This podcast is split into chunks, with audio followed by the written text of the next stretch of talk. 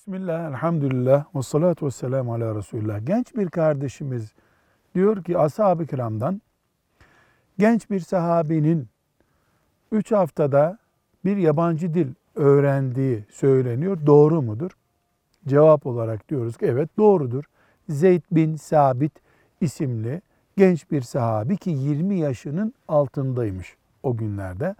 17, 18, 19 yaşlarından birisindeyken Resulullah sallallahu aleyhi ve sellem Efendimizin ona İbranice öğrenmesini emrettiğini, onun da bir aydan az bir zamanda o dili öğrendiğini ve Resulullah sallallahu aleyhi ve selleme gidip ben dil öğrendim, beni çalıştırabilirsin, bu işte kullanabilirsin ya Resulallah dediğini söylüyor.